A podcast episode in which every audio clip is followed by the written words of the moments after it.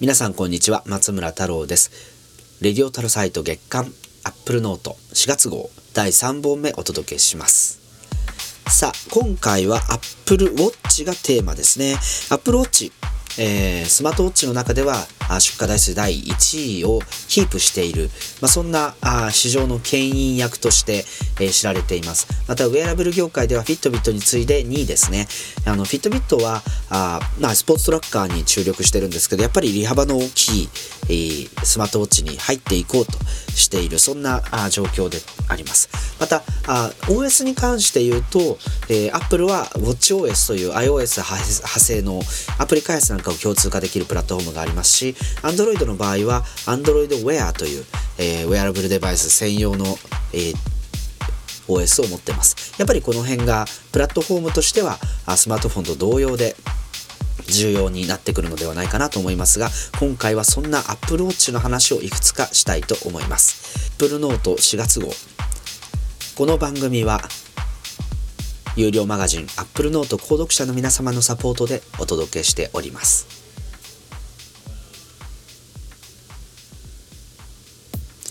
さあ Apple Watch えー、2016年に Apple Watch シリーズ2というものが登場しましてデュアルコアになったり防水が強化されたりあるいは GPS が搭載されたりと。やっぱりどうしてもですね用途として非常にこうスポーツフィットネスそして、まあ、心拍が取れるというところからあまあ健康であったりとか、まあ、そういったあすごくフィジカルな話が今のそのキラーコンテンツというか Apple Watch をつける理由みたいになってますでもこれはやっぱりスポーツトラッカーを中心としたウェアラブルデバイスの発展というものを考えるとやっぱり今はあそういった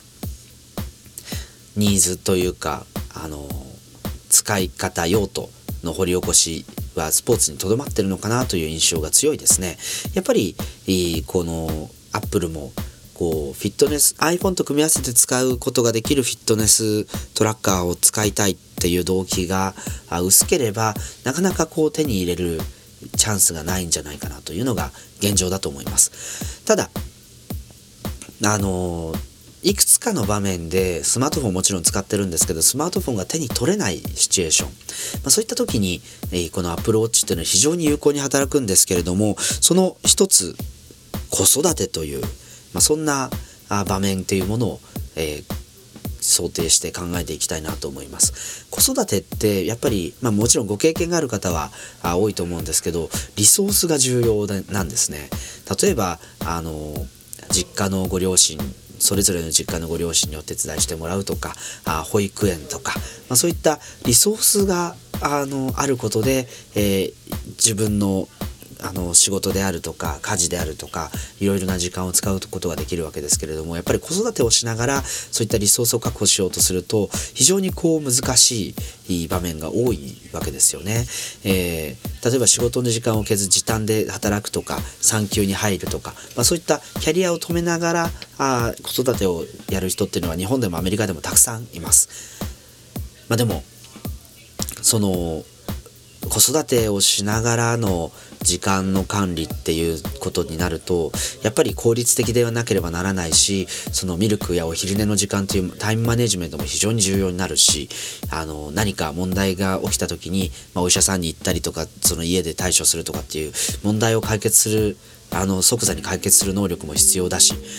赤ちゃんがこうハッピーに過ごせるようにという、まあ、これ顧客体験みたいなことだと思いますし刻々と変わるね赤ちゃんの表情子供の表情みたいなものを汲み取って、えー、まあ、対処するっていう、まあ、そういったあコミュニケーションや意思決定そこからの行動みたいなものが必要になると。まあ、正直なところこれ、まあ、仕事の効率化とかタイムマネジメントとかこう問題解決とかあのミリセカンド秒でのコミュニケーションみたいな話ってビジネスの世界で長らく言われていたり今トレンドになってるキーワードがいっぱいなんですけれどももう子育てってそういうあの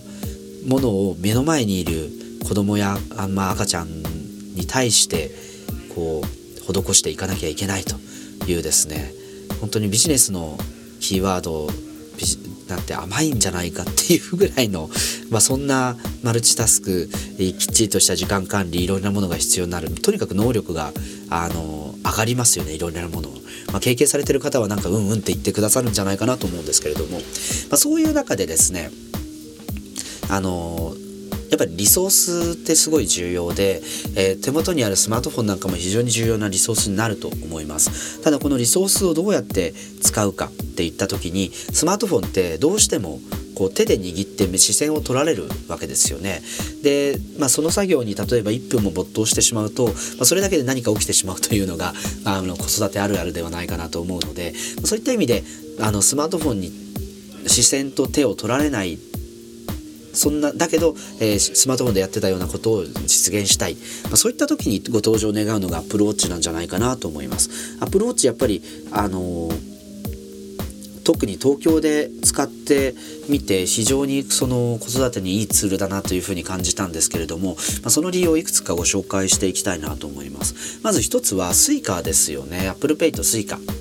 まあ、あのとにかくアメリカではあの Apple Pay まだまだ使い物にならないというかですね地元の商店がクレジットカード決済を嫌ったりするとあとカード会社からこう端末を買ったり借りたりするのが嫌だっていうことになると全然最新のそのチップに対応したあカード決済端末では広がっていかないんですよ。まあ、そ本当にそういう意味ではスクエアって良心的な会社だなとは思うんですけれどもでそういってなかなかアメリカでこう普及が広がっていかない事情っていうのは多分カード会社側に問題があると思うんですが日本はやっぱりあのコンビニであるとか駅であるとか、まあ、バスであるとか、まあ、そういったところで Suica の決済が非常にあの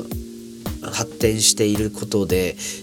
Apple Watch で使う Apple Pay の使い勝手っていうのは非常に違う。とにかく違うんです。日本で Apple Watch をしながら Suica を使わない手はないっていうぐらい絶対便利と。もちろん電車に乗る時は開発改札が右側にあるので多分アプローチを右側につけた方がいいんですけれどもそれでもこうポケットやカバンからあの Suica やパスモのカードを出してでタッチをして、えー、またしまうっていう動作を子供を抱っこしながら荷物を持ちながらやろうとするとやっぱり厳しいものがあると思うんですね。それが手首のこうアクションだけで済むっていうのは本当にストレスが解消される、えー、いちいち電車に乗るストレスっていうのは軽減されていくんじゃないかなと思います。もちろん乗ってからのストレスっていろいろあると思うんですけどね、まあ、そういった形であの本当手首で決済できるっていうのはもうアップルウォッチを日本で使わないあの理由はないっていうぐらい便利な問題だと、えー、問題解決の方法だと思います。ただですねやっぱり改札は今言ったように右側にタッチしないといけないので手首を変えないといけないっていうのはあるんですけれどもそうじゃなくても例えばコンビニとかあるいはいろんなお店のカードリーダーって意外とその手首でタッチしてしやすい場所になかったりするんですね。向きの問題もありますし。あのちょっと高い位置にあるレジの、えー、上台の上に乗っかってるものをこう手首を返しながら上にタッチするみたいな。結構厳しいんですよ。でアメリカなんかでもまだまだウェアラブルデバイスで例えば飛行場とかで搭乗券をあの読み取らせるっていうことが一般じゃないっていうことなので、えー、どうしてもですね非常に高い位置しかも日本人でからするとやっぱりすごい高すぎるような位置に上を向いてリーダーが設置されてったりするともう届かないみたいな。でも手首からアプリウォッチ外すとそのバーコードが表示されないみたいないろいろこう問題が多いわけです。なので、まあスマートフォンではなくてこうスマートフォンやカードではなくて、えー、こういったあ Apple Watch みたいなツールで、えー、何かバーコードだったり IC をスキャンさせるっていうことがもっと普及しないと多分ここは使いにくいままなんじゃないかなと思います。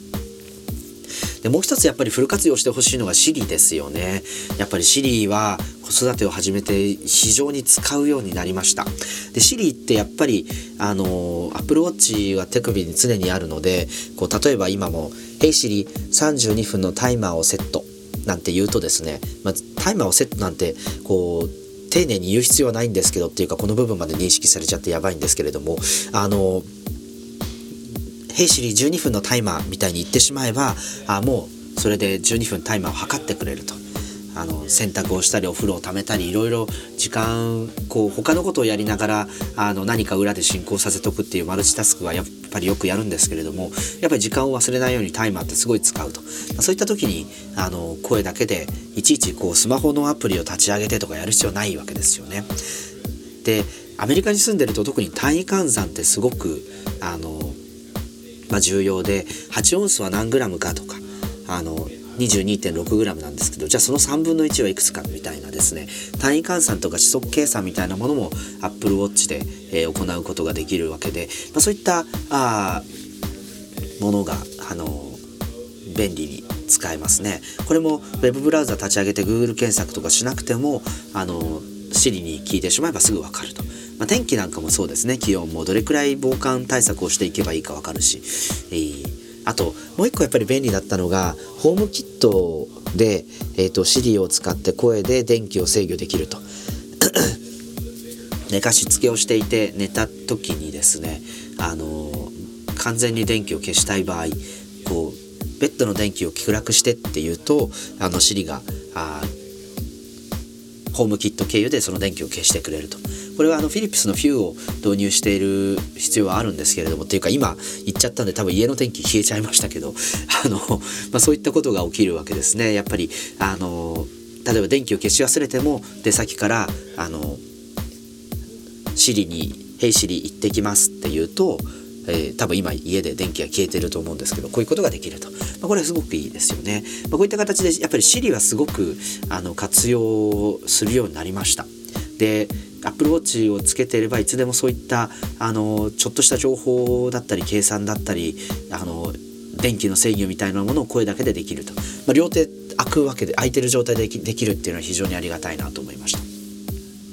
やっぱりもう一つはスマートフォンでやっぱり時間が取られるのってメッセージングとか通話とかだと思うんですよあのメッセージのやり取りがずっと来てる時にやっぱりスマホでずっとそのチャットの様子を見ながらやり取りしなきゃいけないんですけどこれもまた両手占有、えー、意識も占有みたいな状態になってしまうと。いうことになりますなので、まあ、電話だとかメッセージングっていうのもこの音声でこなしてしまおうというのが Apple Watch のポイントかなと思います例えばメッセージが届いた時に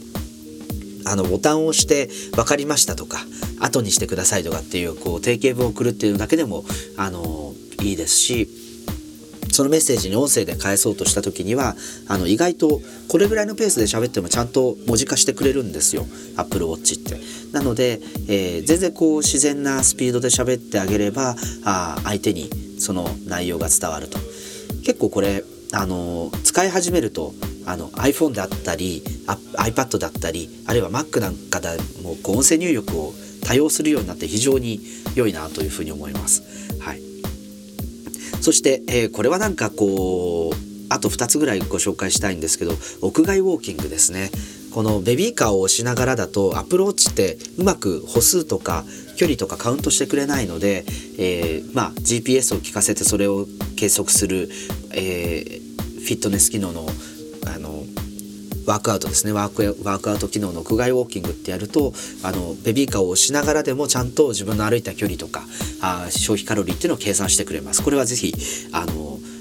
やってみてください。はい、で最後に呼吸ですね呼吸ってあの1時間に1回とか定期的にその深呼吸しましょうって通知が来るんですけれどもやっぱりこう子育てに集中したりとかしすぎてストレスが溜まってきたりっていうこともあると思います。まあ、そういった時にちょっとその一息抜くことを定期的にやるっていうのはすごくあの有効な策だなと思いました。なので普段は無視してるかもしれないですけれども、まあ、呼吸しましょうって来た時にあのちょっと1分深呼吸をしてみると落ち着いて考えられたりリラックスできたりするのでこれもぜひ試してもらいたいなというふうに思います。はい、ということで、えー、まあ、子育てと Apple Watch っていうテーマでですね、えー、使ってほしい機能いくつか振り返ってきましたけれどもやっぱり Apple Watch、まあ、用途いろいろみんなで見つけていかないと発展も遅くなってしまうのでこういった新しい使い方とかああるいはあこんな場面で便利だったっていうこう知見を蓄積していくことってすごい重要だしそういった知見から生まれてくるアプリっていうものが Apple Watch を使う理由をより大きくしてくれるんじゃないかなと思いました。是非皆さんも活用してみてください。